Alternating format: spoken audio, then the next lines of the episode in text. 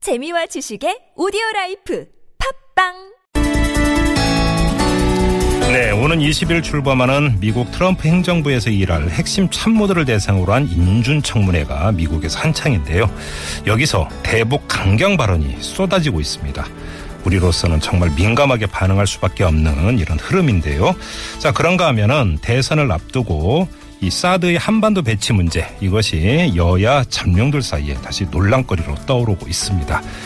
자, 이 문제 어떻게 봐야 되는지, 어떤 게 우리에게 좋은 길인지 정세현 전 통일부 장관 연결해서 자세히 짚어보겠습니다.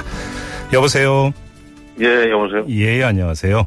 예, 안녕하세요. 네네. 먼저 미국으로 좀 갔으면 좋겠는데요. 매티스 국방장관 지명자는 뭐라고 했냐면 북핵을 막기 위해 대북 선제 타격도 배제하지 않는다 이런 말을 했고 또 이 폼페오 미국 중앙정보국 국장은 아, 지명자죠. 미국이 직면한 가장 큰 위협 가운데 하나로 중국, 러시아, 북한을 지목을 했습니다. 이 트럼프 행정부가 대북 정책이 오바마 행정부하고 확 달라지는 겁니까? 어떻게 전망하세요? 우선 오바마 대북 정책은 전략적이네요. 그러니까 북한이 핵을 먼저 포기할 때까지 우리는 뭐 기다리겠다. 네. 그리고 그렇게 북한이 그런 일을 하도록 중국이 압력을 넣든지 설득을 하든지 해서 어, 끌고 나와라. 이제 이게 전략적 인내였었거든요. 네네. 근데 전략적 인내에 대해서는 미국 내에서 그동안에 오바마 정부 임기 말년에 이게 다 틀렸다. 음.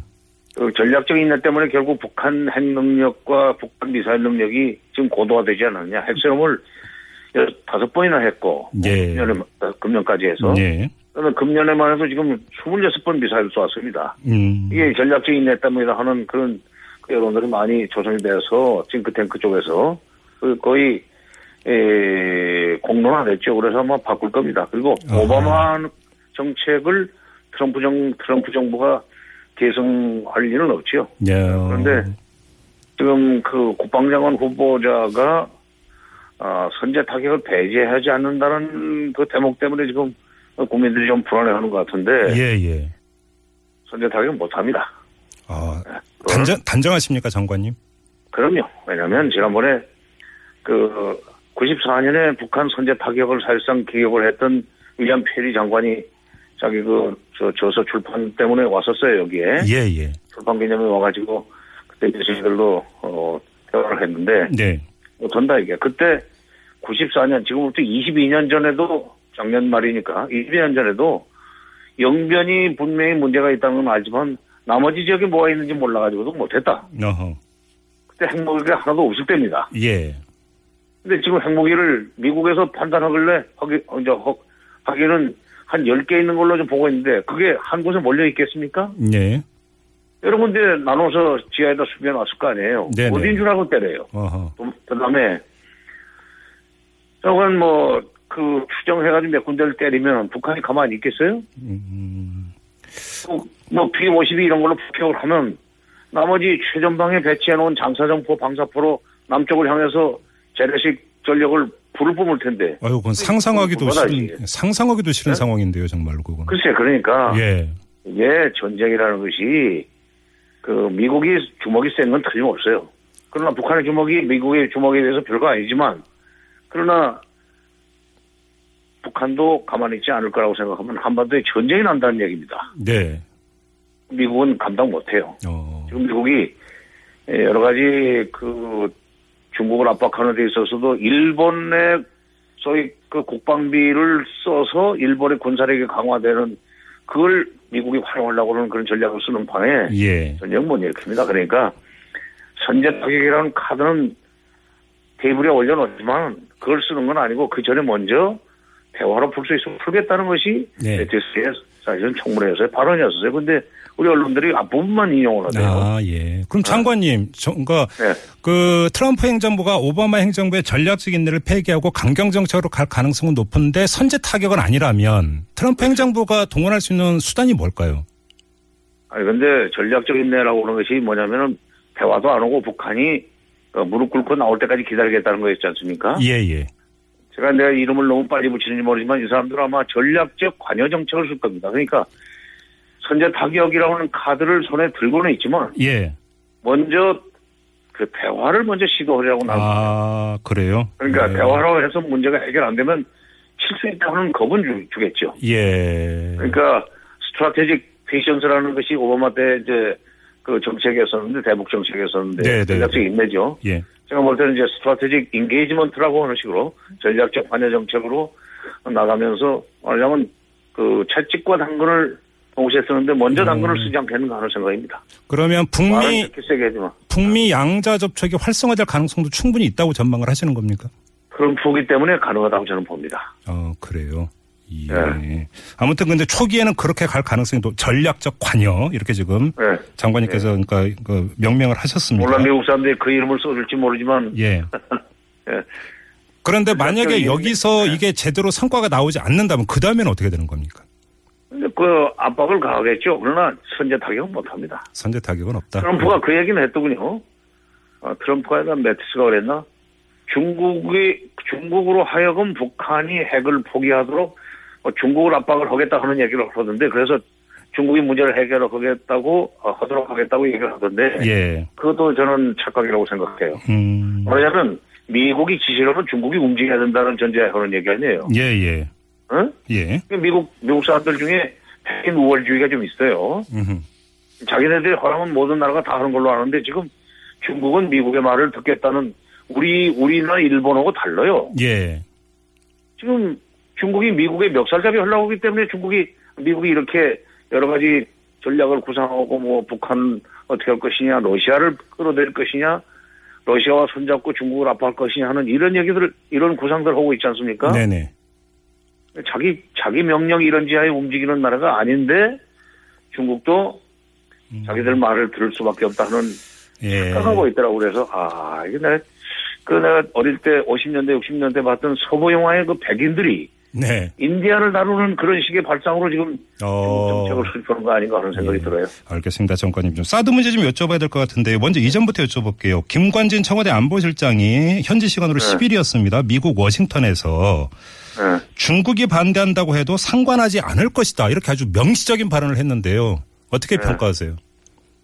그 잘못한 거죠. 안보라는 것은 음. 예.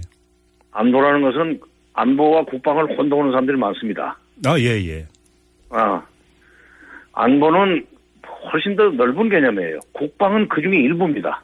아, 예, 네. 예. 국방을 음. 담당하는 사람들이 안보를 책임질 수 있다고 하는 거 이게 잘못된 거예요. 아, 군인은 임전부터의 정신으로 나가야지. 네. 그러나 안보는 그보다 훨씬 넓은 차원에서 그리고 높은 차원에서 외교로서도 소위 국방 능력을 강화할 수도 있습니다. 네. 소위 동맹 같은 걸 맺는 것이 이제 안보 정책이죠. 네. 그러니까 삼국지에 비유한다면은 장비가 할 일이 있고 제갈공명이 할 일이 따로 있습니다. 장비는 무조건 그냥 임전부터의 정신으로 그, 그창 꼬나들고 장팔 삼번 꼬나들고 앞으로만 가고 네. 제가 보면, 제가 보면 뒤에서 이걸 어떤 식으로 적을 속여가지고 말하자면은 이쪽에 그 전력을 상대적으로 키울 것인가, 네. 저게 저게 그 전력을 상대로 약화시킬 것인가 이런 구상하는 거 아니에요? 예, 예. 안보실장은 그런 전략적 마인드를 가지고 있어야 됩니다. 음. 그러니까 제가 공명 같은 사람이 해야 돼요. 예. 장비 같은 장군이 안보를 맡으면 곤란하지. 그럼 김관진 실장은 장비군요, 장관님. 아 군인이니까. 그러니까 예. 군인한테 그 안보를 맡긴다는 것이 이게 디펜스와 세큐리티를 동의로 착각한 사람들이 하는 짓이에요. 알겠습니다. 그 이 대선 주자들 간의 사드 문제에 대한 입장 차가 좀 이제 확연히 갈리고 있는 경향이 있습니다. 주로 야권 예. 주자들 같은 경우는 차기 정부로 넘기자 이런 주장을 하고 있고 이제 보수 쪽에 있는 그 잠룡들 같은 경우는 그대로 가야 된다 이런 주장을 하고 있는데 음. 장관님 이 문제 어떻게 풀어야 된다고 보세요? 지금 그 미국의 정책이 아직 결정이 안 됐습니다. 아하. 사드를 한국에 배치하려고 한 오바마 정부의 작품이에요. 예, 예. 오바마 때 정책은 무조건 안 하겠다는 것이 트럼프의 입장인데 음. 이제 매티스나 무슨 뭐, 어, 음, 뭐, 국무장관 후보, 국방장관 후보, CIA 국장, 아, CIA 예. 국장, 예. 그다음에 안보과장관들이 좀 강한 얘기를 한다고 그래가지고, 음. 다음 정부에서도 사드가 계속, 사드 배치가 계속될 것처럼 전제를 하고, 자꾸 지금 보수인지 무슨 새누리인지 이런 쪽에서 그런 얘기 하는데, 그 예. 미국 정책이 아직 그림이 나오지 않았는데, 네. 오바마 정부 때의 정책을 밀고 나가야 된다는 게 이게 사실은 어, 어떻게 보면 시대착오적인 거죠. 아, 예. 어, 미국의 세상이 바뀌고 있는데 예, 예. 미국이 어떻게 나올지를 좀 더 지켜봐야 되고 특히 미국의 대북 정책이라고가 동아시아 정책이 완전히 모습을 가- 드러내려면 동아태 차관보까지 정부가 끝나야 됩니다. 아하. 예. 5월 한 5월 말 6월 초까지 갈 거예요. 예, 예. 통상적으로 그랬어요. 그때까지는 우리도 좀 총선이 대선이 끝납니다. 음. 응? 예, 저쪽에 우리는 인수위 없이 바로 그냥 들어가게 돼 있지만은 음. 저쪽은 소위 그 외교안보 라인이 완전히 라인업이 끝나려면 어, 5월 말 6월 초까지 가는 관계로 예, 예. 그때까지는 어차피 시간을 끌면서 중국한테도 좀 기다려라. 음. 그다음에 미국한테도 미국의 정책도 봐야 되니까 네. 그러니까 미국하고 조율해가지고 이 문제를 어, 합리적으로 또는 중국한테 절- 그렇게 아주 나쁘지 않게 풀 수 있는 준비를 하고 있으니까 네. 좀 기다려달라고 해서 중국이 우리한테 지금 가고 있는 경제보복이나 보복이나 음. 문화보복, 뭐 이 군사적인 위협 이런 것을 좀 안 오도록 달래고 네. 그리고 미국의 움직임을 좀 더 지켜보자 이거예요. 그러려면은 다음 정부로 넘겨야 된다는 얘기가 시간표상으로 맞는 얘기예요. 예. 장관님 이 점은 어떻습니까? 지금 반기문 전 유엔 사무총장이 귀국을 하지 않았습니까? 그리고 이제 예. 본인의 이력과 경력을 볼 때 이제 그러니까 외교 안보의 어떤 특장점을 강조할 가능성이 높은데 이 사드 문제를 비롯한 어떤 동북아 문제에서 자신이 이 문제를 풀 수 있는 적임자다 이렇게 이제 그 이야기를 하- 만약에 한다고 했을 때 어떻게 평가를 하시겠습니까? 근데요, 이 사드 문제나 이 외교 문제는 네. 미국 입장에서 하느냐, 우리 대한민국 입장에서 하느냐가 중요합니다. 네, 네. 미국이 하자는 대로 끌려가가지고는 결국 우리 국민들한테 도움이 되는 그런 결정은 결정이나 결과는 기대하기 어려워요. 예. 예. 그러니까 어, 물론 이제 외교관으로서 이제 일생을 살았기 때문에 네. 외교의 협상은 잘 하시려고 봐요. 네. 그러나 중요한 것은 협상이 기술이 아니라 음. 협상이 목표입니다. 아. 그렇지 않습니까? 예, 예. 협상 전략이나 협상의 기술이 아니라 협상이 목표예요. 네. 무엇을 우리 협상의 결과로서 얻어야 되느냐. 이 문제 와 관련해서는 사드 문제 와 관련해서 미국이 하자는 쪽으로 그 이 입장을 정하실 가능성이 좀 더 상대적으로 높지 않나 하는 생각이 돼요. 아, 반기문 전 총장이 그렇죠. 네. 예. 그럼 조금 전에 그 말씀하신 것을 기초로 하나만 더 안희정 충남지사 같은 경우는 이 사드 문제와 관련해서 이 네. 국가 간에 이미 협상에 도온 걸 이제 와서 뒤집는다는 건 쉽지 않다 이런 발언을 했거든요. 그럼 별로 적절하지 않은 저는 발언이라고 그- 보세요? 그 예상 밖의 얘기를 하시대요. 예. 예, 이게 뭐 사드 문제에 관해서 좀 그 야당 내에서 야권 내에서의 차별성을 좀 부각시키려고 하지 않았나는 생각이 들고 네. 어, 뭐, 좀, 안보 문제 관련해서 우클이 그러면은 도움이 되리라고 생각을 해서 그랬는지, 정말 그 의도는 내가 모르겠으나, 네. 좀 예상 바뀝니다. 그리고 아. 그것은, 어, 아까 얘기했지만, 제가 무슨 야권이고 여권을 떠나서, 음. 네네. 미국의 지금 정책이, 동북아 정책, 북핵 정책이 결정도 안 되고 모습도 안 드러났는데, 네네. 오바마 시대의 정책의 연장성상에서 이걸 밀어붙여야 된다고 하는 것은 지금, 그, 박근혜 정부의 입장이에요. 네. 자기네들 작품이니까. 음.